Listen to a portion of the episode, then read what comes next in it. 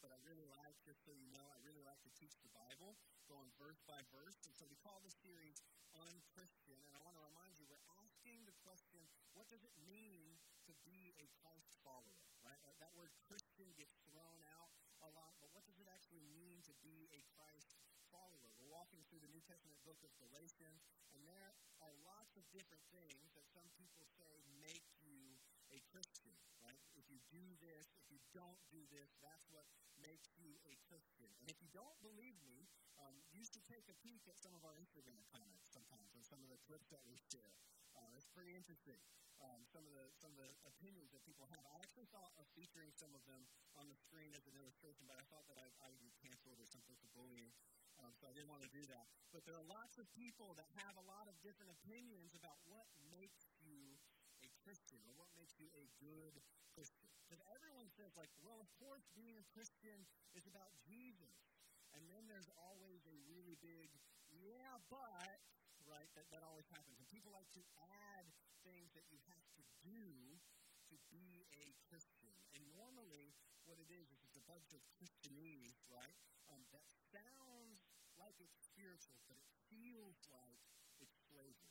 That's what ends up happening. It sounds like it's really spiritual, but it ends up feeling like it's slavery. And hopefully, what you've noticed by now in this series uh, is, is that all that mess that it seems like we deal with now is the same thing the church has wrestled with from the very beginning. In the churches in Galatia, um, to where this letter was written, it was the Jewish background believers saying that, sure, it's Jesus, yeah, but following the law too is what makes you a Christian. And Paul in this letter, and you're going to see today, um, says, "Yeah, but nothing." Right? Like he is, he's been very aggressive so far, um, and, and I really like he gets some spicy language today. So uh, if you're, uh, I don't, I grew up um, with my with my mother being really kind sometimes, and then also very plainly speaking to me. And so Paul does a little bit of like very plain speech today in Galatians. So just a heads up for you.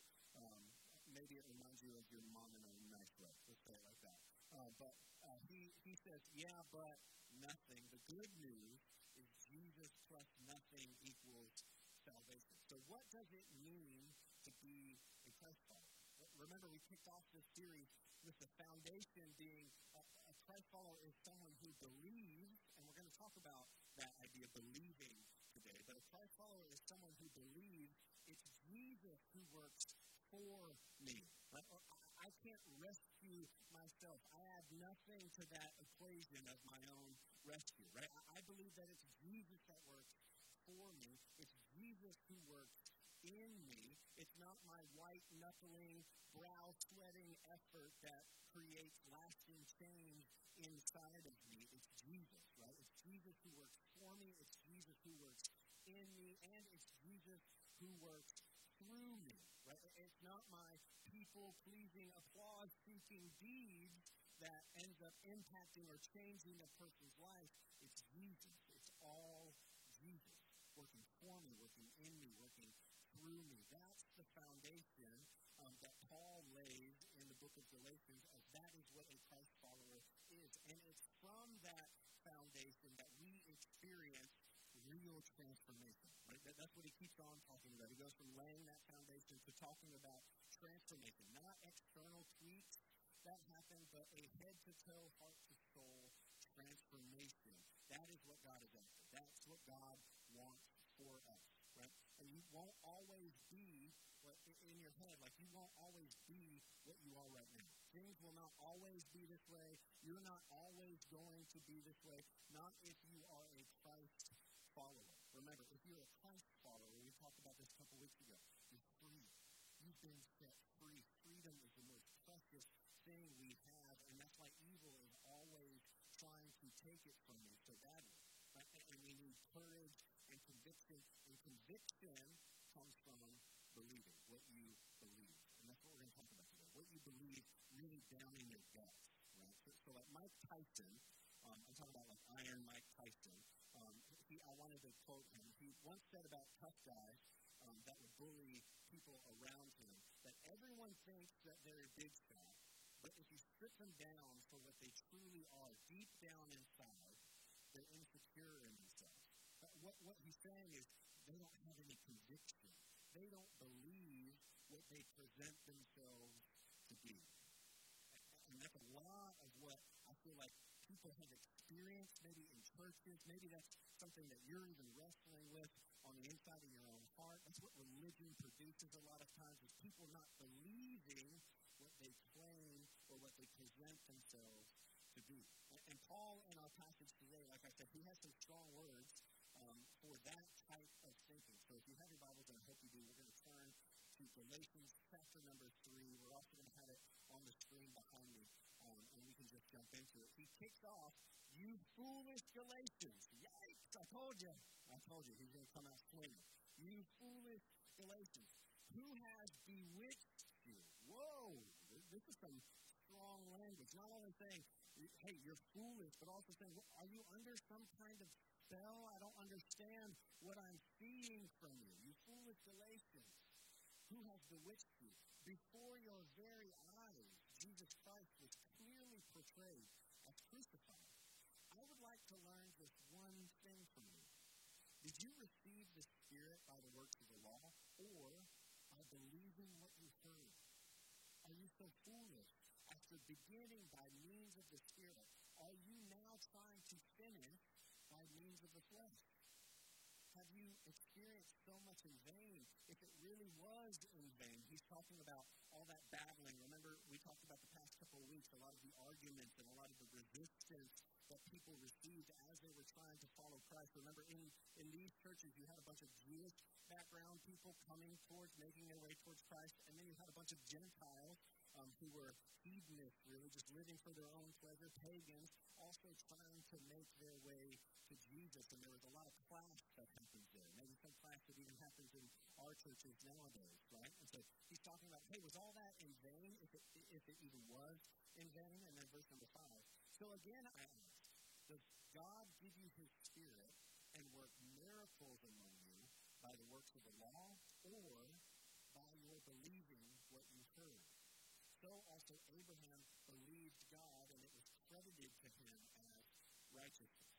And, and there is lots to unpack in just these six verses here. But first, like I said, Paul's not pulling any punches. He's being very direct to them at this point. A lot of times in Paul's letters, I think it's really funny, he always starts with like a nice little greeting, grace and peace to you, and all this nice stuff. And then, like, normally by chapter three, like, he's in the nitty gritty happening here. He's not pulling any punches. Here he is. He calls them foolish twice. And so I'll give you like the Brian translation of the, the first verse there when he's saying, You foolish Galatians who has bewitched you. The Brian translation is, Hey, you idiot Galatians, how can you possibly be more idiotic? Right? This is, this is what he's saying. This is kind of, it's in the Greek. You just have to trust me. It's in there. But I love the clarity that he brings to this conversation um, with just a simple question. He says, Did you receive the Spirit? Did you come alive to God by keeping the law or by believing?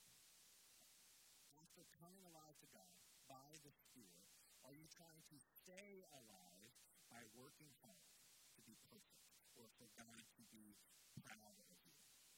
And I just want to encourage us to like, just take a second and, and maybe look inward and think about that. Am I doing the same thing? Am I doing the same thing where I started this journey with the Lord? I met Jesus, and He met me in my need. We heard a story a couple weeks ago, an awesome testimony when Paul was giving his testimony. Hunter gave his testimony, where uh, I think all of us kind of identified it, where Jesus met us exactly where we were. That's how all of us start this journey. But somewhere along the way, we get tempted to try to finish this journey in the power of our own flesh by doing it. After the grace of God rescued me and set me free, am I acting as if I could have done it myself all along because I'm such a good Christian? Because look at all the progress I made. You know what? I think I could have done this myself from the very beginning. But sometimes we can talk ourselves into that type of thinking. I, I want to read verse number five again. He says, So again I ask, does God give you his spirit and work miracles among you by the works of the law or by your believing what you heard?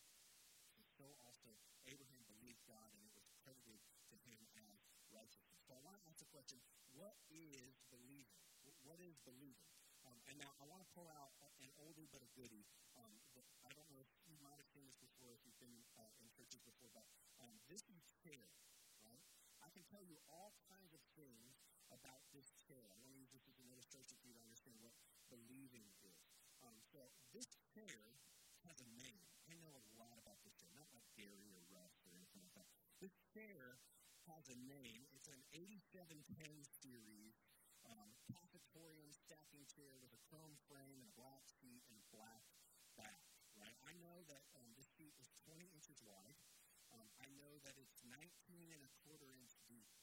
I also know that this chair, um, from where the seat begins, that's 17 and a quarter inch tall, and the back of it is 30 inches uh, and three quarters, 30 and three quarters of an inch tall on the back. That, that's what I know about this chair. I also know that this chair can support um, over 350 pounds. Wow, you wouldn't think that this chair could support all that. Because it only weighs 10 pounds itself. I know all kinds of things about this chair. I, I know where this chair was manufactured, and I even know who I can call to get more chairs. I, I really like this chair. I really do. You know that I um, am around this chair pretty often? Like this chair I'm around pretty often. I even stack it every single week.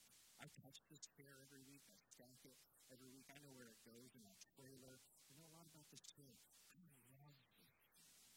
You know I was the first person in this room to sit in this chair? I know lots about this chair, right? Um, but I can know everything there is to know about this chair. But I don't believe that it's going to hold me up until I sit down in it. This is when I believe all of those things about this chair. That this chair actually can hold me up. It doesn't matter what I think about the chair. It doesn't matter what I know about the chair. It doesn't matter how I feel about the chair. What matters, I'm believing that this chair can hold me up.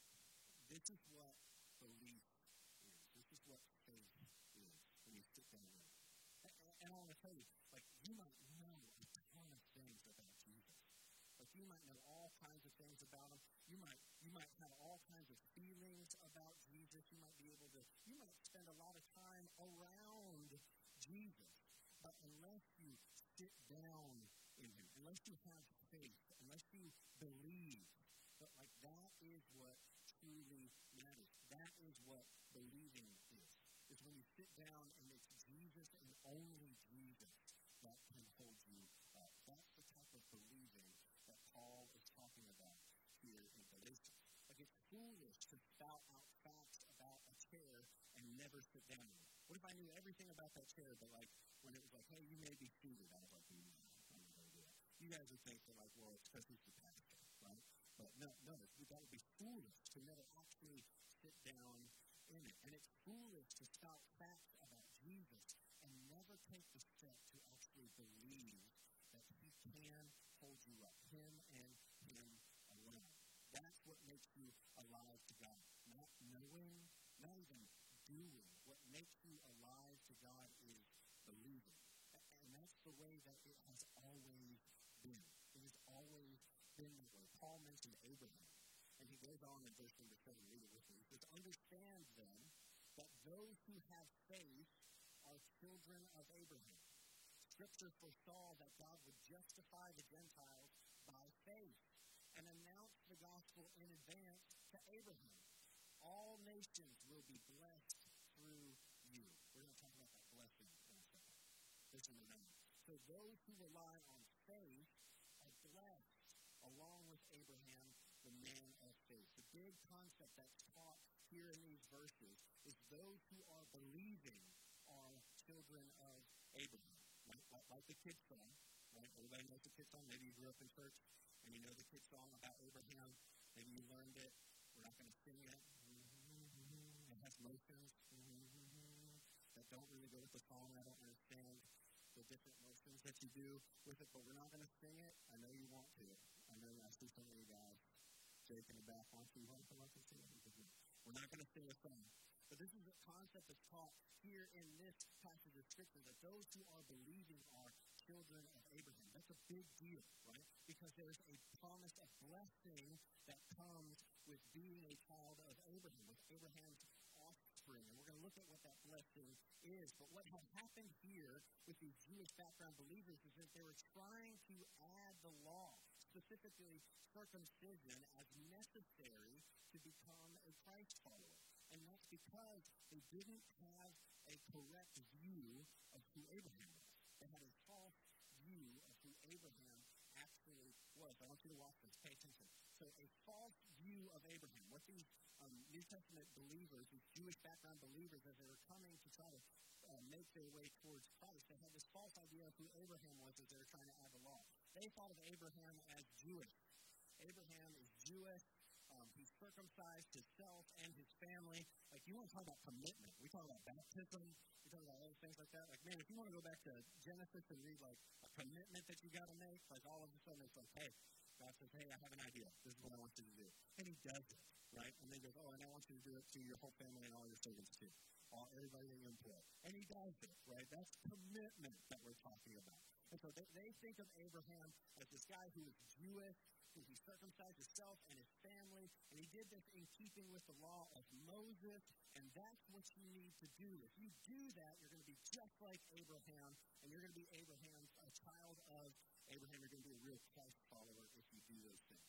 The problem is, the story I just told you, that's not, a, that's not the real view of Abraham. That's not who Abraham really was. In reality, Abraham was a Gentile. Like there, there were no Jews before Abraham.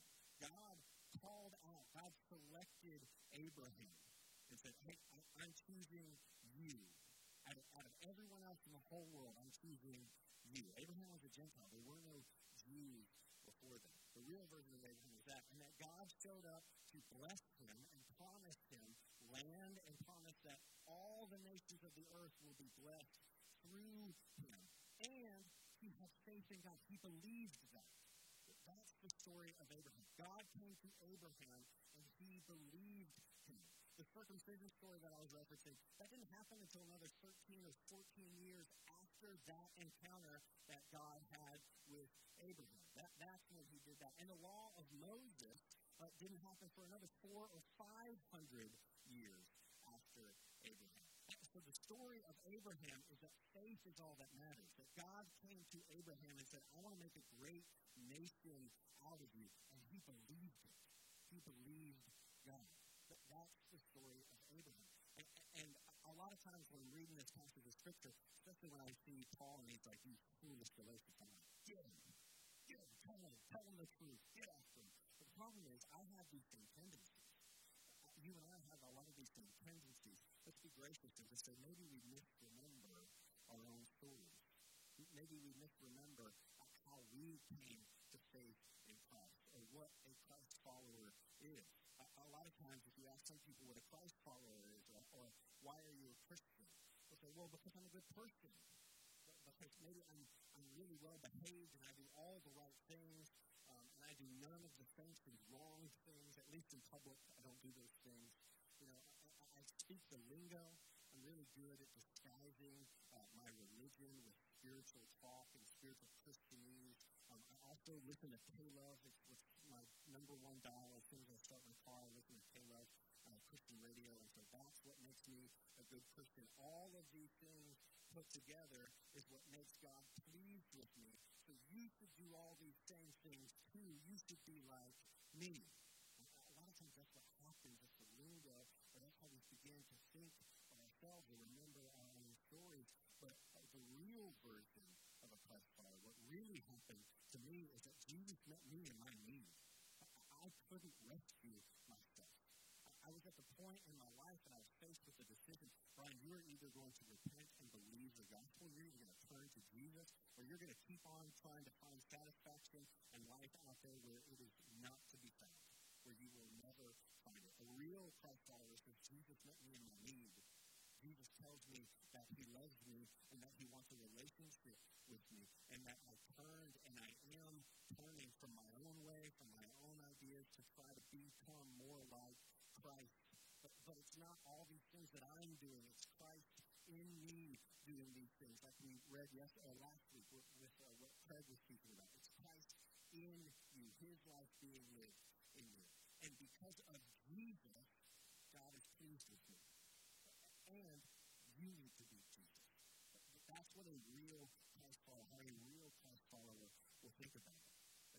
Not that, oh man, you should be just like me. But man, you need to meet Jesus so you can become more like him. Listen, these are light years apart as far as the foundation where it started, right? But, but it's, it's because the divide begins with something really simple, just not believing, just not really depending on faith to work in me, to work for me, to work through me.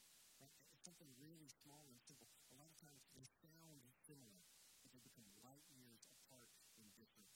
About, oh man, I'm depending on religion, I'm depending on all these good works, and I'm depending on all the things I do, versus depending on Jesus and Jesus alone. If you're believing, in verse number 9, it says, For those who rely on faith are blessed, along with Abraham, the man of faith. Meaning, as children of Abraham, we inherit the blessing of Abraham. Not by what we do, not by what we know, but by what we believe. So, so what is that blessing? That blessing of Abraham that Paul is talking about here. He tells us in verse number 10 where he starts to. He says, For all who rely on the works of the law are under a curse, as it's written. Cursed is everyone who does not continue to do everything written in the book of the law. That's a big thing. Don't miss that. Cursed is everyone who does not continue to do everything written in the book of the law. It's not that you didn't tell the truth once or you told the truth once. It's that you have to always tell the truth. You can never break any part of the law ever, period. Right? Says there's a curse for that. Clearly, no one who relies on the law is justified before God because the righteous will live by faith, he says. Verse number 12. The law is not based on faith. On the contrary, it says the person who does these things will live by them. Christ redeemed us from the curse of the law by becoming a curse for us. For it is written, Cursed is everyone who is hung on a tree. He redeemed us in order that given to, given to Abraham might come to the Gentiles through Christ Jesus, so that by faith we might receive the promise of the Spirit. Paul quotes from four different passages from the Hebrew Scripture, all to conclude in verse number 14. Christ redeemed us. He bought us back. He purchased us. So that the same blessing, this is the blessing of Abraham, friendship is the blessing of Abraham. God called Abraham his friend. And that blessing is extended to us by believing. That same blessing of friendship and relationship with God is given to us so that by believing we can come alive to God. It, it, there's an exchange that happens. The blessing we receive is that exchange, and the gospel can be summed up in this one single phrase in verse number 13. Christ redeemed us from the curse of the law by becoming a curse for us. Jesus took my place. Period. That, that's the gospel. This is what Paul is fighting for. And don't get distracted by all the good things you think is going to rescue you or you think is going to give you favor with God. You're going to depend on these good things and you're going to miss out on the blessing that Christ died to extend to you. Real life. And real life that is never ending. Friendship and relationship with God, who we already saying does not change, never changes his mind about you. When Jesus says, You're my friend, he's never going to change his mind about that. Right? right? That's the blessing that is extended to us. But the curse was mine. The curse belonged to me. The life was his, and he offered to take our place simply by believing. Simply by believing. This is good news. This is the real good news to hold on to. And a lot of times there's three different reactions. And you might be having one of those three reactions. So I want you to kind of pay attention to what's going on in your mind and in your heart as you hear this good news that the curse was yours, but the life was his, and he took your place, and that is the blessing of Abraham. And you don't get it by doing, you don't get it by knowing, you receive it by believing. The three reactions number one is suspicion. Right? Sometimes you're suspicious. Good to be true. Um, so maybe I'm going to pass for right now and look and see if there's another way. There's a little bit of suspicion, right? Which I, I, I like to make a joke about, like doubting Thomas. Like you, you know, d- doubting Thomas, like that's a pretty hardcore name. We should have called him like more like reason, reasonably suspicious Thomas. like Jesus is back to life. I understand if you're suspicious, right? I understand but I want to encourage you to dive deeper, push through that suspicion because Jesus has the gospel to give you. There's way too much on the line for you to say, I'm too suspicious. I'm going to hold off and see if there's another way to rescue myself. Is there another way to find peace and joy and life that is never ending? Is there another way for that? There's either suspicion, um, sometimes there's offense, right? And, and I think um, maybe some of this, I don't think Paul was um, afraid of offending people when he said, hey, you, you foolish Galatians. And so maybe there's a little bit of offense that happens when you hear, oh, you need Christ to take your place because you think that you're a good person and you've worked really, really hard and you do work really, really hard and I check all these little boxes and I'm doing so much for God to like me and it's really offensive to me to think that all I have to do is believe. Again, I, I would invite you to see our Instagram comments.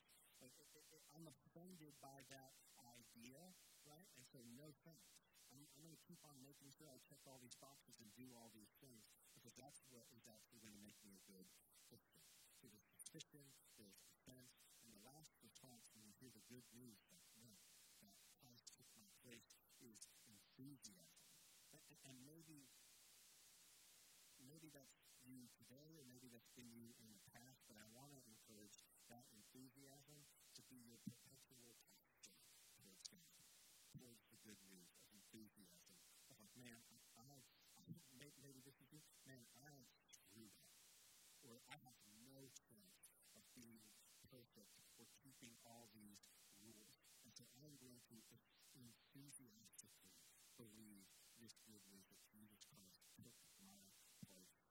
And I'm going to believe that, and with that believing, I'm going to receive this blessing of Abraham that is so precious to us. A real relationship, freedom, and life. So, so what does it mean to be a Christ follower? We've hit a handful of things throughout this series. What does it mean to be a Christ follower? Christ followers adhere to believing. That's what a Christ follower adheres to. Christ followers adhere to believing and they inherit the blessing. That's what a Christ follower is. Christ followers adhere to believing and they inherit blessing. That's what a Christ follower is. I use the word adhering because adhering to a list of behaviors does not make you a Christ follower, remember. The, the blessing of friendship with God and presence of God isn't earned, right? It's inherited. It's given. Right? We adhere to believing. That, that, that's what we hold on to. Right? And the blessing of friendship with God is not earned, it is inherited. It is given to us because we, are, we become part of God's family. So, so I want to ask you two questions. Two questions to really kind of wrestle with today as we wrap up. Number one, what do you believe? This, this is a really important question to honestly ask yourself. What do you believe? Do, do you believe? Have you believed? Have you sat down in Christ and Christ alone? Or are you depending on your own good works to gain you any kind of favor with God? But yeah, but I'm one of his favorites because I do X, Y, Z, and all those other things. what do you believe? Is the first question. The second question, it has to do with that inheritance. What do you believe, and will you claim that inheritance? Will you claim the blessing of Abraham? Now, this is this is a, this is the reason why I asked that question. Is just because you have access to something doesn't mean that you take advantage of it. Right? I have a gym membership. I have access to the YMCA. Just because I have access to the gym doesn't mean I take advantage had a someone, um, and we were talking about the Old Testament, and, and they were like, oh man, I, I wonder um, how much harder it was then, or how different is it then to now with like being able to hear from God and being able to have a relationship with Jesus and all, all this other stuff, because we have the Holy Spirit. And then this conversation is just because you have the Holy Spirit doesn't mean you take access of it.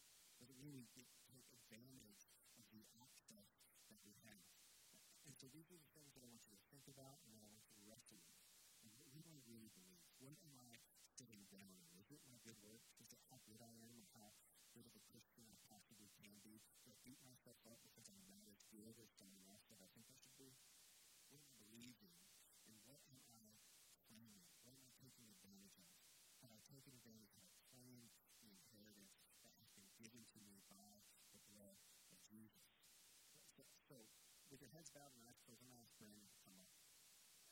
wrestle with those questions.